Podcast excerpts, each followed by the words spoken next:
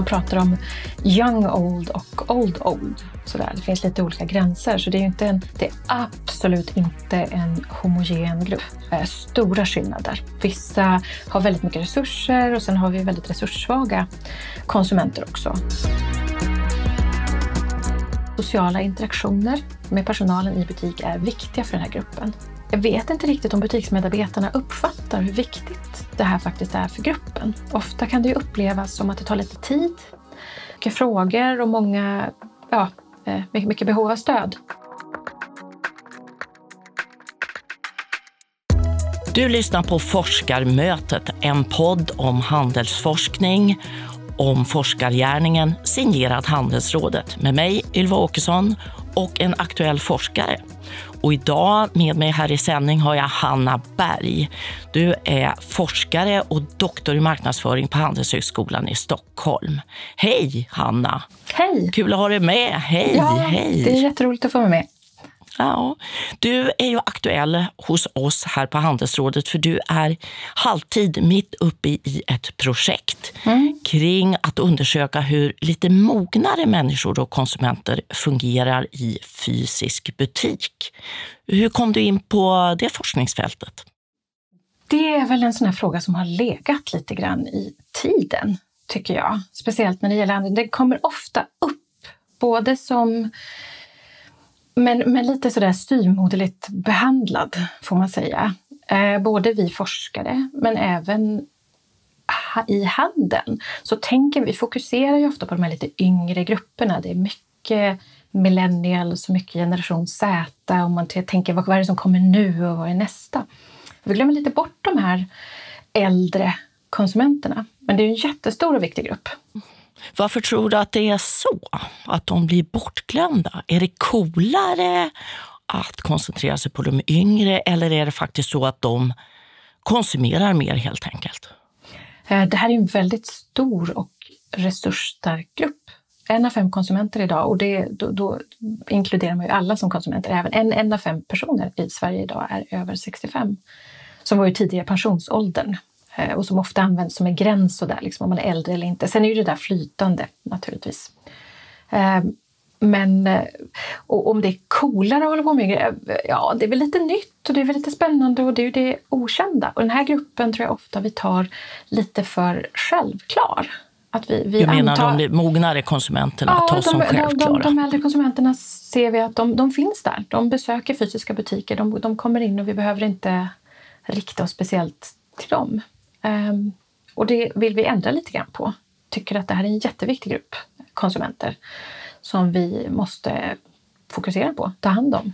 Um, det finns ett behov av kunskap också inom den här gruppen som, som vi försöker fylla. Hur gör man? Hur möter vi den här gruppen? Hur gör vi så att de ska känna sig välkomna, inkluderade, så att kundmöten, butiksbesök ska bli så bra som möjligt för den här gruppen? Eh, utan naturligtvis att tappa de yngre grupperna. Eh, för det ska man ju inte heller göra. När du tittar på den här gruppen nu, då får jag flera frågor i mitt huvud. Det ena är, är ligger fokus på att kika på fysisk butik i första hand eller är det omnikanal också? Um, vi försökte avgränsa lite grann till att fokusera på fysisk butik. Men det är klart att vi hamnar på Omni idag. Det går inte att göra någonting annat. Men, men vi ville lite grann ändå fortsätta hålla kvar det här fokuset. Fysisk butik är ju fortfarande väldigt, väldigt viktig. Um, ska jag säga som faktiskt håller på med mycket forskning inom just onlinehandel uh, då. Uh, men den fysiska butiken är väldigt viktig för, för handelsnäringen fortfarande idag. Det, det är ju en försvinnande liten del egentligen som är online fortfarande. Um, och just för den här gruppen så är den fysiska butiken fortfarande väldigt viktig kan man säga, utan att avslöja för mycket. Så gå, gå, gå handlingen i förväg. Och, liksom, vi har inte alla resultaten, men det är väldigt, väldigt tydligt att den fysiska butiken är viktig för den här gruppen. Tittar ni både på sällanköpsvaror och dagligvaror? Det gör vi. Ehm, vi jobbar i det här projektet har vi med oss eh, Telia och Coop faktiskt som medverkande företag. Så där har vi både sällanköp och väldigt tekniska ehm, så, lite teknik, mobiler och Eh, så. Där blir det ju extra spännande. Dagligvarorna har ju funnits med den här gruppen hela livet, men ja. tekniken. Hmm. Mm. Uh, sen en annan sak som direkt kommer till mig. Uh, 65 plus, det är en extremt eh, varierad grupp. Mm. Det är unga, äldre och mittemellan äldre och vad man brukar säga äldre, äldre. Hur, hur har ni tänkt kring det, forskargruppen? Ja, så rent forskningsmässigt så delar man ofta upp det där. Det finns, eh, man pratar om young old och old old. Så där. Det finns lite olika gränser, så det är, inte en, det är absolut inte en homogen grupp som uppför sig likadant. Ofta har vi, ja men i den här gruppen idag i Sverige så har vi ofta flera generationer. Det är många som är 65 och över som fortfarande har sina föräldrar i livet som också då ingår i samma grupp. Så, så det är ju en jättegrupp eh, med väldigt spridd, en, en extremt heterogen grupp. Eh, stora skillnader. Vissa har väldigt mycket resurser och sen har vi väldigt resurssvaga konsumenter också i den här gruppen. Alla möjliga, eh, så, det, är en, ja, så det är en extremt stor grupp. Sen finns det de inom forskningen också som vill titta lite mer på, som vi också har gått in på i projektet, att det här med kronologisk ålder eller biologisk ålder, alltså hur många år vi har levt är ju bara en liten del av det här pusslet. Eh, brukar prata om, man brukar prata om något som heter kognitiv ålder eller psykologisk ålder som det ibland kallas i Sverige. Eh, som är den ålder vi känner oss som, som vi upplever att vi är. Ehm, även börja prata om något som kallas future time perspective. Att man tittar på hur många år en individ då väntar sig ha kvar jag tänker på den här gamla målningen, om det är en målning eller dalamålning med ålderstrappan ja. som har funnits i, ja, i alla kulturer kanske. Ja. Från vaggan till graven. Ja, ja men det, så, så där med ålder det är ju inte något som är liksom satt i, i sten utan det finns ju olika, den ålder vi upplever att vi känner oss som, den ålder som vi ja, då är på pappret. Um, det kan ju skilja sig åt. Den här kognitiva åldern den är lite, är lite rolig variabel. Den uppför sig lite... Den, det är inte riktigt, den är inte lika för alla. De flesta äldre har en lägre kognitiv ålder. Man känner sig lite yngre. Är det skillnad på kvinnor och män där? Um, ja, uh, lite grann. Den största skillnaden är egentligen, uh, tråkigt nog, uh, hur mycket så att säga, resurser man har. Ju mer högre inkomst Eh, man har, hur bättre om man har bättre hälsa. Eh, den typen av faktorer. utbildning? Att, utbildning också naturligtvis. Eh, så, så, så, den typen av faktorer gör att om man har ja, dåligt med resurser, låg utbildning, så känner man helt enkelt sin ålder mer. Då har man en högre kognitiv ålder. Så, så den kognitiva åldern är närmare den biologiska åldern. Och har man mer resurser så känner man inte det, då har man en lägre kognitiv ålder. Jag vet att du berättade för mig förut att ni inte bara tittar på de konsumenterna utan faktiskt också på hur butiksmedarbetarna uppfattar de mognare kunderna. Ja, det har vi gått ut och pratat eh, med butiksmedarbetare och tittat på hur de upplever den här gruppen. Eh, vi kan du säga någonting om ja, något som, som sagt, jag har precis fått in data på det. Just så vi har inte riktigt, vi är som sagt precis mitt i det här projektet så vi står lite grann med, med upp, ja, kav, kavlar upp ärmarna och eh, beredda att hoppa in i den här. Eh, men det är väldigt tydligt att eh, det finns eh, tankar kan man säga hos butiksmedarbetarna kring hur den här gruppen fungerar. Eh, och vissa delar av det här tror jag stämmer jättebra men, men det är inte säkert. Vi tror lite grann att det finns ett sånt där gap där mellan hur butiksmedarbetarna upplever gruppen eh, och hur den här gruppen egentligen beter sig och uppfattar situationen. Ehm, och det vet vi också sedan tidigare forskning att just butiksmedarbetare kan ha lite svårare att uppfatta den här gruppen faktiskt. Var de, om de är nöjda eller inte, eh, vad det är som gör dem nöjda med ett sånt här kundmöte. Däremot är äldre konsumenter, ehm, kan man säga utan att gå resultaten för mycket i förväg, så ser vi väldigt tydligt att de är väldigt nöjda med just kundmöten. Eh, och det vet vi att just de här i butik sociala interaktioner med personalen i butik är viktiga för den här gruppen. Det är väldigt, väldigt viktigt.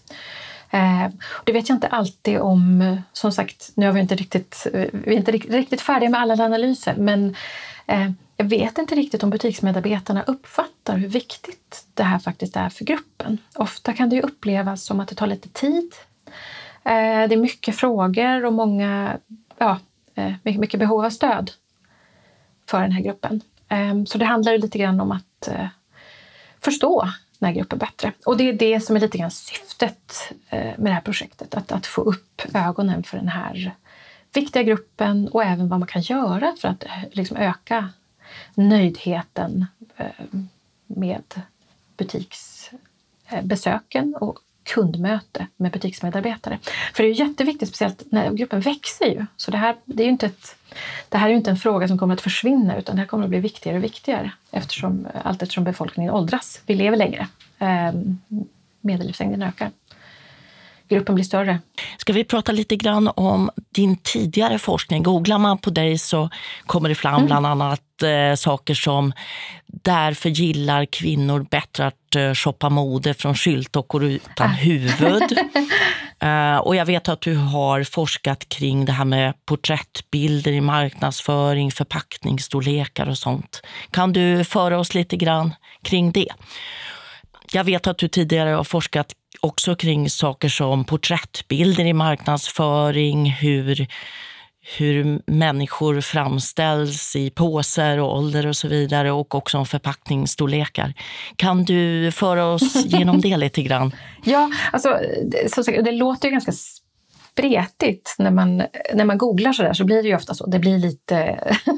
Fast kul! Ja, ja, man blir ja, ju alltså, intresserad. Ja, sen är det ju lite så. Just den här, eh, de här huvudlösa bilderna på... Eh, det de handlar om egentligen är de visuella bitarna av eh, onlinehandeln. De här produktbilderna. Så det blir lite konstigt så där perceptuellt att ta bort ta bort ansikten på bilder av människor. Men det här funkar ju online och förklaringen varför det här gick väldigt bra, speciellt Eh, när man riktar sig mot kvinnliga konsumenter, är för att man tar bort väldigt många eh, vad ska man säga, man får, man får bort väldigt många faktorer. Eh, ålder, etnicitet och så vidare när, när, man tar bort ansiktet. Så man gör en mer neutral bild. eh, som då kvinnliga konsumenter uppskattar. Så, ja. Eh, men ja, så tidigare forskning, så även, även fysisk butik, även förpackningar som sagt. Ehm, utformning av om man ska ha människor på eller inte. Leende människa funkar bättre än en icke-leende person på förpackningar. Hittade vi. Man blir glad. Man blir glad när man ser ett leende ansikte. kan man väl tänka sig funkar i marknadsföring överhuvudtaget. Mm, det känns mm. lite naturligt ja. att man vill ju spegla något som man ser. Det är en grundläggande mänsklig egenskap. Ja. Vi sitter och ler mot varandra nu ja. ja, men bara le, bara, bara man tänker på att någon ler så, så, så ler man. Visst, så, så det finns ju en sån att man har en emotionell eh, emotional contagion kan man lite smitta, nästan att det smittas leenden. Eh, så det är väldigt, väldigt positivt och det ger då en positiv effekt. Så det vill, man känna, vill man känna igen sig då? Alltså det grundläggande då, vill, vill konsumenten känna igen sig med någon som ser ut som en själv, fast glad? Eller vill ja. man ha någon som är ännu snyggare och jätteglad? Eller vad? Ja, du tänker, en kombina du tänker en kombination då av de här huvudlösa? Ja. ja. Ja, det är ju en sån. Som sagt, det här med glädje har man ju den här emotionella reaktionen väldigt positiv eh, ja, effekt där. Um, sen är ju det här med jämförelser, man pratar sociala jämförelser, är ju lite grann en annan, en annan sak och de kan ju samverka. Naturligtvis kan ju ett leende säkert vara lite avväpnande och göra en glad när du berättar om för ytligt bekanta så där, om din forskning och vad du gör, vad, vad brukar folk vilja veta? Vad är, det, vad är det som triggar nyfikenheten i ett sånt enkelt samtal om du träffar nya bekanta till exempel? Mm. Det, är, eh, det är väl det roliga med den forskning som jag gör och som vi håller på med, att den är ganska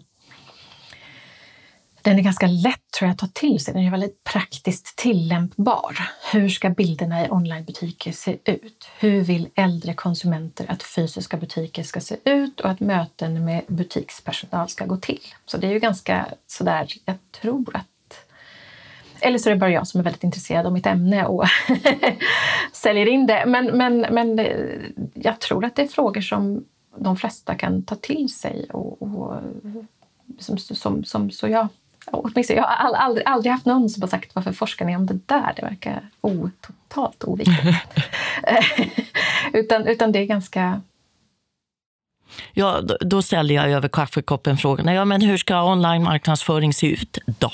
Ja, eh, det är ju väldigt visuellt. Just att inte glömma bort de här bitarna. Som sagt, den där visuella butiksmarknadsföringen som vi höll på med där. Eh, bilderna är jätteviktiga. Eh, konsumenter har lite svårt att få en bild av hur produkten egentligen ser ut. Så man måste vara väldigt tydlig, skulle jag säga, baserat på, alltså som den här studien vi gjorde kring eh, produktstorlek. Eh, och det är sånt där som många har praktiska exempel på. Vem har inte beställt något på nätet och fått hem det och sett att det är en helt annan storlek? Lampor brukar vara exemplet folk tar. Jag tror de beställde en liten lampa och så får man en jättegrej som man inte vet vad man ska göra av nästan. Eh, även kläder, eh, mycket kläder. Men även såna... det vi tittade på var faktiskt, vi kollade på olivoljeflaskor, alltså så här, volym vätska. Och det är svårt för konsumenter att bedöma. Eh, alla bilder på nätet i en livsmedelsbutik ser ganska likadana ut. Det är ganska svårt att se, så även om flaskan är 3 deciliter eller en liter så ser de exakt lika stora ut på bild. Eh, så man måste ha mycket annan information och det, det, det är lätt att det blir fel. Man tror att det är den storlek man är mest bekant med. De kallar det familiar size, eller liksom, ja, man tror att... Vi testade vinflaskor också faktiskt. Ehm, och det är ju där man förväntar sig en standardflaska. Även om vi visade bilder på såna här halvflaskor och magnumflaskor så trodde alla att det var att de såg den standardstorleken, 750 milliliter då, på flaska. Eh, så det är svårt att bedöma storlek. Det är svårt att bedöma även färg, form. Ehm, Textur. Ja. Så, så det är ju det, man har bara synen, inte de andra sinnena att bedöma produkterna med. Du sa bilderna är viktiga. Ja, tycker jag. Ja, inte, och det är inte klart. Nej. Nej, men bilder, bilder är viktigt överlag ja. när man ska marknadsföra och sälja saker på nätet såklart. Och jag tänker också att det finns stora skillnader om man säljer ja, mobilprodukt, mobiltelefonprodukter, mode eller mat. Mm. Ja. Mat är ju väldigt knepigt att visa fint på bild och då tänker jag på färskvaror. Ja, ehm, och även det här med inspiration, hur man får till den biten på nätet eh, kan vara lite krånglig. Det tittar vi faktiskt på i ett, i ett eh, annat projekt, det här hur ökar man liksom inspirationsgraden? Hur förmedlar man, hur ger man på nätet Eh, på samma sätt som i fysisk butik. Där är det väldigt enkelt att exponera produkterna. Men vad kan man göra mer än att uh, göra recept och det här italienska veckan? Va, va, har du något exempel på uh, när du tycker att det har funkat? Mm, många butiker jobbar ju med annonser faktiskt i, i flödet. Att man har på olika sätt, att, att man marknadsför där. Även att man exponerar produkter på lite olika sätt. Att den här veckan har vi man har specialexponeringar fast på nätet. I nätbutiken? Ja, fast på nät, precis som i fysiska butiker. Eh, så det är lite spännande. Det tror jag är nästa steg inom onlinehandel faktiskt. Hur man får lite mer den här känslan av att bli inspirerad. Eh, många utgår ju från såna färdiga listor som man kanske har eller färdiga kassar och absolut inget fel med det men, men många saknar ju den här lite inspirationsbiten när man handlar på nätet. Så det tror jag är nästa, att brygga lite grann det gapet. Jag tänker på det här med personalisering och ja. man nu ofta är inloggad kanske på sin matbutik här och då vet algoritmen att ja, den här personen är glutenintolerant och gillar majschips och brukar, eh, typ på fredagar köpa lasagne, någonting sånt. Det, blir, det kan ju bli en väldig utmaning att göra personlig inspiration om man nu har tänkt sig så långt. Mm. Och den där personliga inspirationen den går ju ofta då på tidigare beteende. Ehm, så risken är ju att man inte får in inspiration i det där, utan att man bara går på det man har köpt tidigare. Ibland vill vi ju faktiskt se nya produkter. Ibland vill vi ju få lite, ja, kanske, jag menar om man tänker livsmedelsbutik så kanske det är lite matglädje eller vi vill se andra saker. Så där jobbar man ju väldigt, där jobbar ju fysiska butiker väldigt, väldigt, eh, det är ju just eh, butiksmarknadsföring kan man säga. Det är den, det är den biten som fysiska butiker är ofta väldigt duktiga på, jobbar mycket med. Att få en, en fin, inspirerande butik som leder till merköp och inspiration. Um, så att få till det lite grann online också tror jag är en utmaning och ett jättestort roligt område. Du är ju forskare på heltid. Mm. Innan du började på den banan så jobbade du ju i tio år med någonting som ytligt sett är lite likadant men ändå helt annorlunda. Berätta. Mm.